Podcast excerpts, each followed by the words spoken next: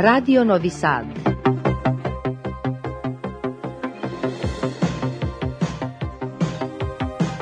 Programul în limba română continuă.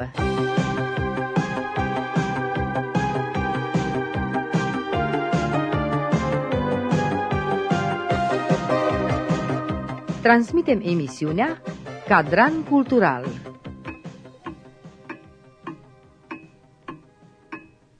Stimați ascultători, bună seara! Mă numesc Cotila Pescariu, iar invitata emisiunii Cadran Cultural din această seară este doamna Marina Calcan din satul nou, ziaristă, lector și redactor responsabil al revistei de literatură, artă și cultură transfrontalieră Lumina. Bine te-am găsit! Bine ați venit! Bună seara! Mă bucur foarte mult să stăm de vorbă pentru că cred că există multe teme pe care le putem discuta și aș pleca de la simplu fapt că ne aflăm la sediul Casei de Presă și Editură Libertatea din Panceva și viață în câteva cuvinte să ne spui ce înseamnă libertatea pentru tine. Casa de Presă și Editură Libertatea este pentru mine deja de 14 ani locul în care vin nu doar la serviciu, ci vin ca să practic o activitate care îmi place și care mă, și care mă pasionează. De-a lungul anilor, libertatea a fost pentru mine o adevărată școală de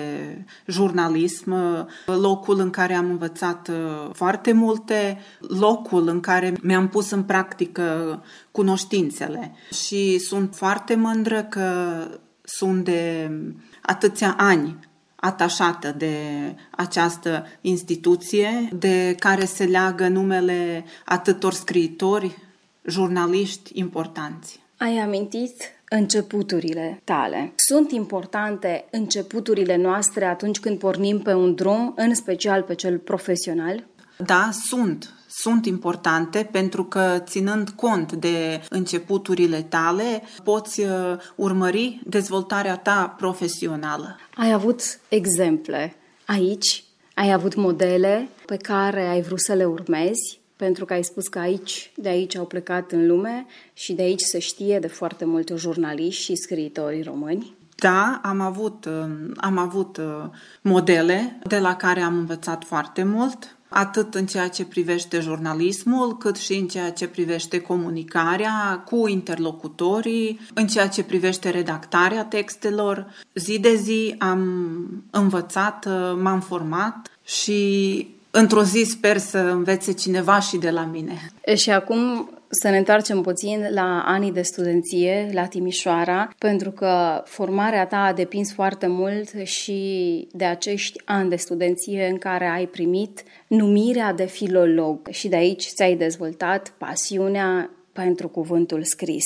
Cum a fost pentru tine trecerea de la Școala Medie de Economie și Comerț, Dositei Obradovici din Alibunar, la Facultatea de Litere, Istorie și Teologie a Universității de Vest din Timișoara? Nu a fost uh, foarte grea, din cauza că am avut uh, formată, dezvoltată obișnuința de a citi, de a scrie, de a mă exprima corect. Studiile de limbă și de literatură, bineînțeles că necesită mult mai mult, necesită un studiu aprofundat ca și în oricare alt domeniu.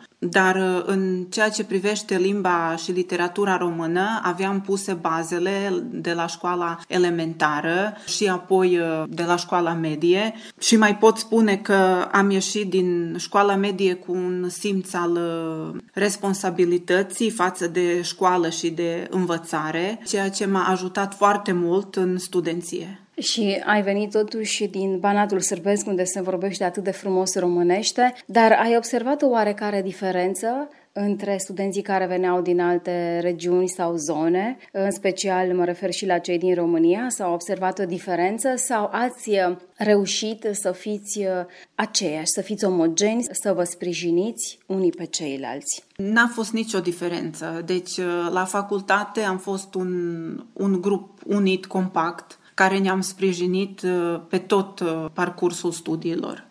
Și țin și astăzi legătura cu unii dintre colegi, ceea ce mă bucură foarte mult. Unii dintre ei au devenit scriitori, profesori, așadar uh, sper că vom avea ocazia să și colaborăm sub aspectul profesional. Și au învățat ei de la tine ceva despre comunitatea românească din Voivodina? Sigur că da. Știau deja unele lucruri, însă au uh, învățat uh, și ceva nou de la mine. Ce te-a îndrumat, ce te-a îndemnat să urmezi calea literelor și a scrisului și cu ce gânduri ai pornit spre Timișoara? O pură pasiune pentru tot ceea ce înseamnă limbă și, și literatură. E o poveste mai lungă și ar trebui să mă întorc uh, în copilărie. Și te rog să ne întoarcem în copilărie. obișnuința lecturii, a, a citirii cărților uh, extracurriculare, precum și tendința spre exprimarea corectă, mi le-am format în uh, primii ani de școală elementară. Apoi uh, scriam cu, cu mare plăcere compunerile școlare, învățarea limbii engleze, bineînțeles, pe când frecventam uh, grădinița. Mi-a deschis universul limbilor străine, așa că mi-am cultivat toate aceste pasiuni, lectura, scrisul, limbile străine și în școala elementară și, și la școala medie și era cumva normal să fac o facultate de litere. Am pornit spre Timișoara cu gândul de a dezvolta abilitățile și de a dobândi competențe care să mă ajute să profesez uh, într-un domeniu care mă pasionează. Te-ai gândit vreodată să rămâi la Timișoara? Uh, nu. Ți-a fost dor de casă? Așa este, da. Voiam să mă întorc. Uh, cât de des veneai pe când erai student acasă? Cam la două săptămâni. Uh, în sesiune nu veneam deloc. Dar în timpul anului, când aveam doar, doar cursuri și seminare, veneam cam la două săptămâni. Deci destul de des. Da. Ai urmat și cursuri de perfecționare. Cât de mult înseamnă pentru un ziarist, pentru un lector, deci pentru o persoană care lucrează în mediul de informare, să participe la astfel de cursuri unde se învață întotdeauna ceva nou? Pot vorbi din um, experiență. Eu nu am studii universitare în domeniul, în domeniul jurnalismului, dar uh, profesând în acest domeniu, am simțit uh, nevoia uh, să frecventez școli și cursuri de jurnalism pentru a învăța cum se scrie corect o știre, cum se scrie un reportaj, cum se ia un interviu. Puteam învăța singură, bineînțeles, uitându-mă cum fac alții, dar uh, cred că la școli și la cursuri este foarte important feedback-ul instructorilor comentariile lor care te ajută să înțelegi uh, și să pui în aplicare cele învățate. La modul general, perfecționarea în domeniul mass mediei este necesară, pentru că și în acest domeniu, ca și în uh, toate celelalte domenii, apar uh, inovații, apar lucruri noi cu care cred că trebuie să, să ținem pasul. Mai mult decât atât, Perfecționarea poate fi și în afara cursurilor sau, sau a școlilor. Deci, um, dacă vorbim uh, concret de, de domeniul limbii române, un uh, jurnalist sau un lector se poate perfecționa ascultând, uh, nu știu, posturi de radio din, din România, citind ziare online, notându-și cuvinte, sintagme, și cred că acesta este un uh, lucru pe care îl impune contextul. Pentru că, de pildă, am văzut în cazul pandemiei de coronavirus, au apărut uh, foarte mulți termeni noi uh, din domeniul medicinii pe care nu i-am utilizat alții aferenți pandemiei și dacă nu ne informam, dacă nu cercetam, nu aveam cum să ne adaptăm discursul acestui nou context unei noi realități. Așa este, unei noi realități. Pe de altă parte, cred că ar trebui să fim și foarte atenți ce articole citim și cine le semnează, pentru că nu înseamnă că dacă cineva semnează un articol s-a și perfecționat în acest sens. Așa este, da. Trebuie să ne informăm, desigur, din, uh, din surse credibile care ne-au convins deja de profesionalism. Cât de mult au ajutat aceste cursuri să completezi spectrul tău de cunoștințe? M-au uh, ajutat foarte mult. Uh, chiar am pus în practică tot ce am învățat. Și îmi place să experimentez cu unele tehnici în ceea ce privește redactarea, scrierea textelor. Cititorii săptămânarului Libertatea te cunosc datorită interviurilor semnate de tine și datorită prezenței tale în colectivul acestei case de presă și editură. Din colecția creațiilor tale fac parte și volumele de critică, Rostirea continuă, pagini de literatură română din Voivodina, Panceva, Alba Iulia, editura Libertatea și editura Emma Books 2012 și aici uh, ai făcut aprecieri critice pe marginea cărților de beletristică și a studiilor din alte domenii, publicate la editura Libertatea în perioada 2008-2012 și al doilea volum pe care aș vrea să-l amintesc este Alte rostiri continue. La fel, uh, acest volum a apărut la editura Libertate în anul 2017 și este vorba de aprecieri critice pe marginea cărților de beletristică și a studiilor din alte domenii, publicate la editura Libertatea în perioada 2013-2016. Presupun că aceste două cărți, în special dacă mă uit la perioada pe care ai uh, analizat-o, au necesitat o muncă asiduă și creativă. Ce crezi? Că nu avem voie să uităm referitor la paginile de literatură română din Voivodina. Cele două cărți pe care le-ați amintit um, au um, apărut uh, pe baza pe baza cronicilor pe care le-am scris și pe care le-am publicat în săptămânalul uh, Libertatea. Ce nu avem voie să uităm referitor la paginile de literatură română din, uh, din Voivodina sunt numele celor care au scris aceste pagini. Numele scriitorilor care au scris și care, și care scriu istoria literaturii noastre, un uh, compartiment de care trebuie să avem grijă și în continuare. Am fi săraci fără ei sau am mai avea cultura astăzi fără ei? Am fi săraci, mai săraci fără ei. Care sunt scriitorii voivodineni pe care îi admir și care au schimbat traseul literaturii românești din Voivodina? Și bineînțeles, nu aștept să-ți amintești acum pe toți, dar uh, te rog să-mi dai câteva nume care te-au impresionat pe tine. Pot aminti scriitorii cu care am avut uh, din totdeauna o colaborare foarte frumoasă, printre care se numără Slavcu Almăjan, Ioan Baba, Mariana Stratulat, uh, Valentin Mic, ca să amintesc doar câteva nume, nu pot aminti de, de toți. Aceștia mi-au venit acum în minte.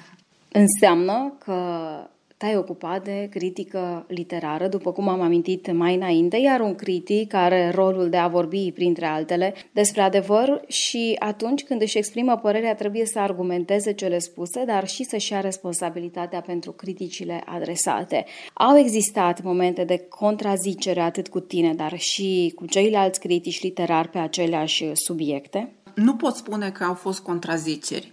Desigur că au fost uh, abordări din alte unghiuri în raport cu alți colegi, ceea ce este foarte bine, pentru că fiecare apreciere, fiecare text critic uh, completează imaginea de, de ansamblu despre o carte sau despre opera întreagă a, a unui uh, scriitor. Chiar și eu Însă, dacă, dacă recitesc o carte după, nu știu, un an sau doi, o privesc altfel și, și găsesc alte, alte modalități, alte unghiuri de a aborda subiectul. Dacă aș scrie un, un text despre o carte după un timp, aș veni cu, cu ceva nou, dar nu știu dacă ar fi o contrazicere. Ai venit poate cu altă percepție. Da, cu, cu, cu altă percepție, cu alte idei, cu alte concluzii. De exemplu, atunci când urmărim un film sau un spectacol de teatru, pierdem unele detalii și și ne lăsăm surprinși de aceste detalii când revenim asupra acelui film, asupra acelui spectacol de teatru. Se întâmplă la fel și atunci când uh, citești, poate e logic de două ori, dar când citești de 3-4 ori să te mai surprinde ceva, când citești un roman, o carte? Da, pentru că în acea pauză, ca să zic așa, îți mai completezi lecturile, poate din alte domenii conexe unei cărți, unui roman, unui volum pe care îl studiezi și poate, nu știu, apare apare alt unghi din care privești lucrurile. Ce este și firesc și, și de dorit. Ceea ce este normal și de dorit, bineînțeles.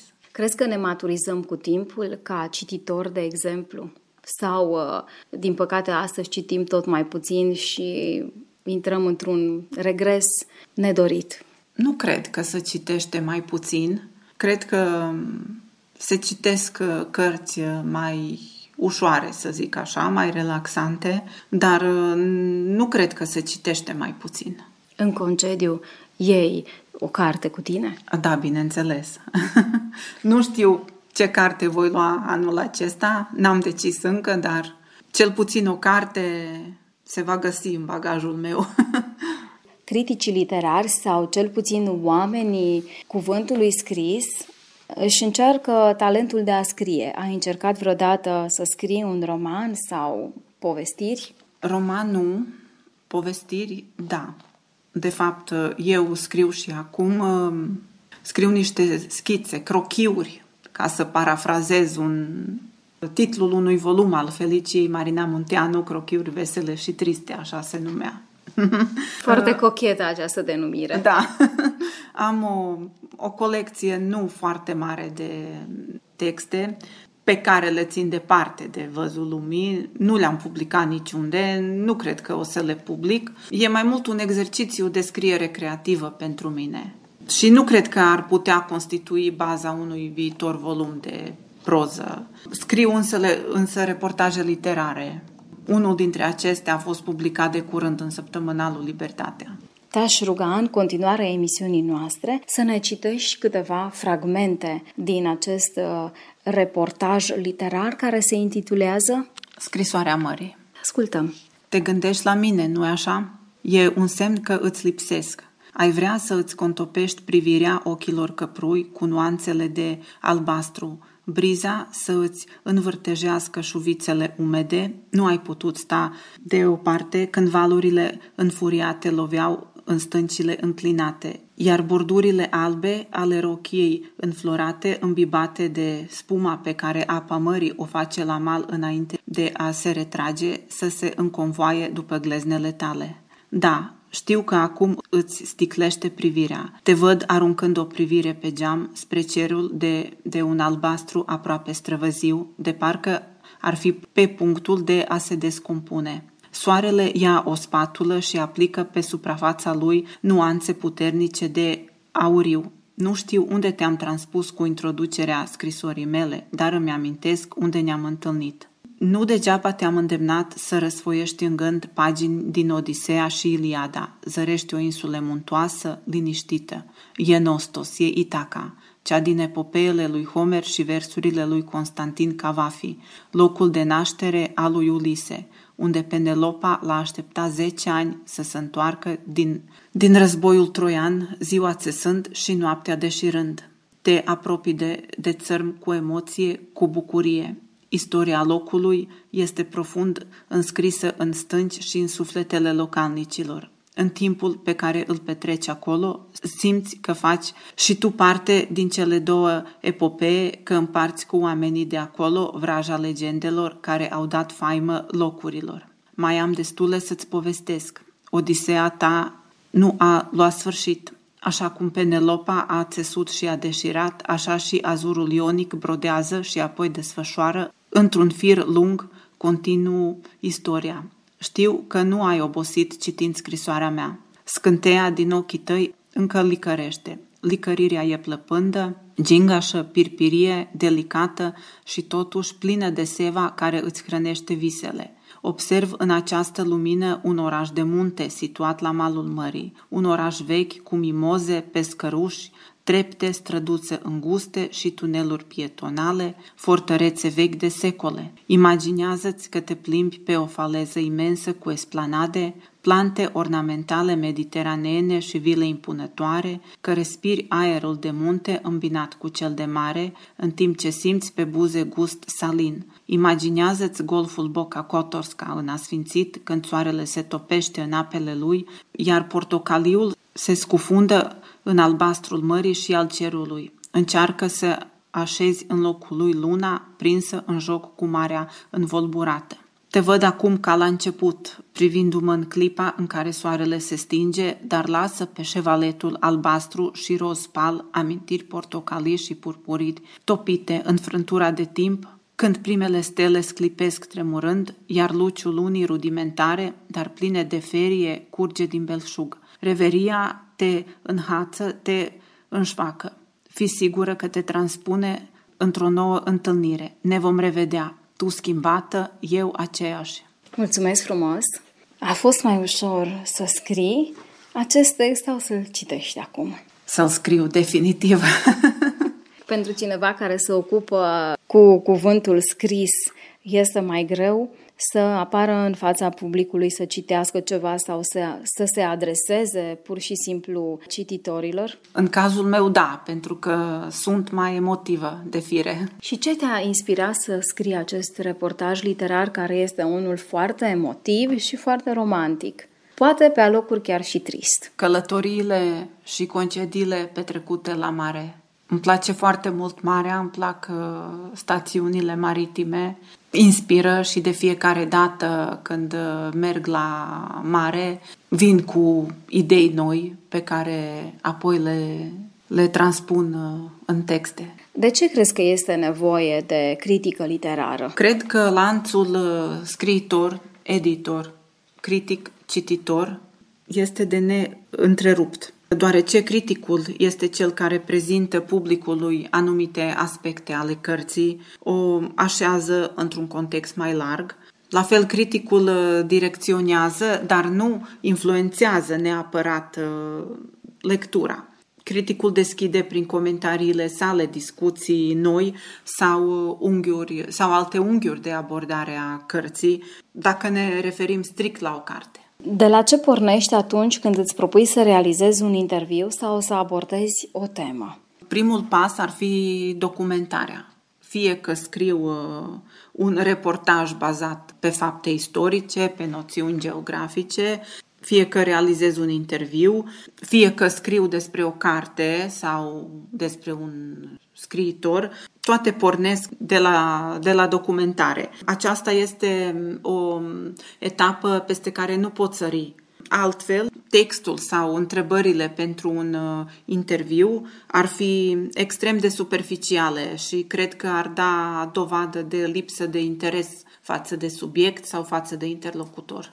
Munca de lector, care ți este foarte bine cunoscută, subînțelege să cauți greșeli pe care să le corectezi. Se întâmplă să cauți greșeli și în viața de zi cu zi pe care încerci să le îndrepți, pentru că de multe ori auzim cum profesia reflectă asupra rutinei noastre de zi cu zi. Deci, dacă vorbim de căutarea greșelilor de limbă în viața de zi cu zi, nu aș putea spune că le caut, ci doar că le observ fără să vreau pentru că am acest simț uh, dezvoltat.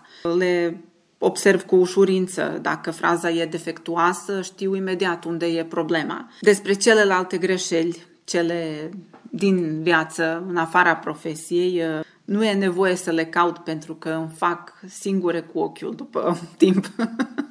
În luna martie a acestui an ai redactat numerele 1 și 3 ale revistei de literatură, artă și cultură transfrontalieră Lumina, ceea ce înseamnă că din luna martie ești noul redactor responsabil al acestei reviste. Te-a bucurat această nouă funcție? Da, așa este. M-a bucurat această funcție. Este un semn de recunoaștere a activității mele de, de până acum și totodată am ocazia să asigur continuitatea revistei Lumina care a fost înființată, așa cum știm, în 1947. Lumina este o entitate cu tradiție în cultura noastră și tocmai din această cauză grija ca toate cele patru numere pe an să apară la timp uh, este o misiune care mă onorează, dar mă și responsabilizează, bineînțeles, pentru că lumina a fost, este și va fi un um, reper în uh, presa culturală a românilor din Serbia.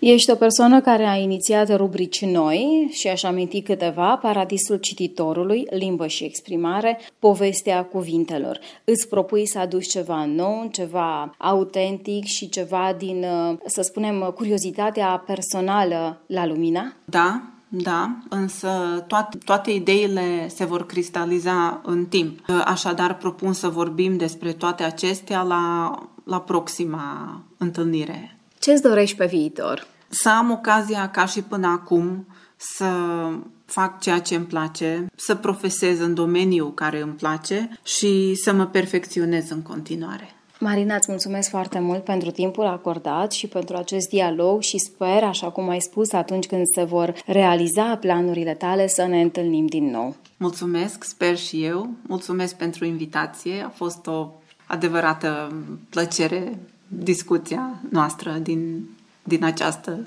zi. Și pentru mine la fel. Stimați ascultători, emisiunea Cadran Cultural se încheie aici. Mă numesc Otilia Pescariu, iar în această seară am stat de vorbă cu doamna Marina Calcan din Satul Nou, ziaristă, lector și redactor responsabil al revistei de literatură, artă și cultură transfrontalieră Lumina. Ne reauzim joia viitoare, până atunci gânduri bune!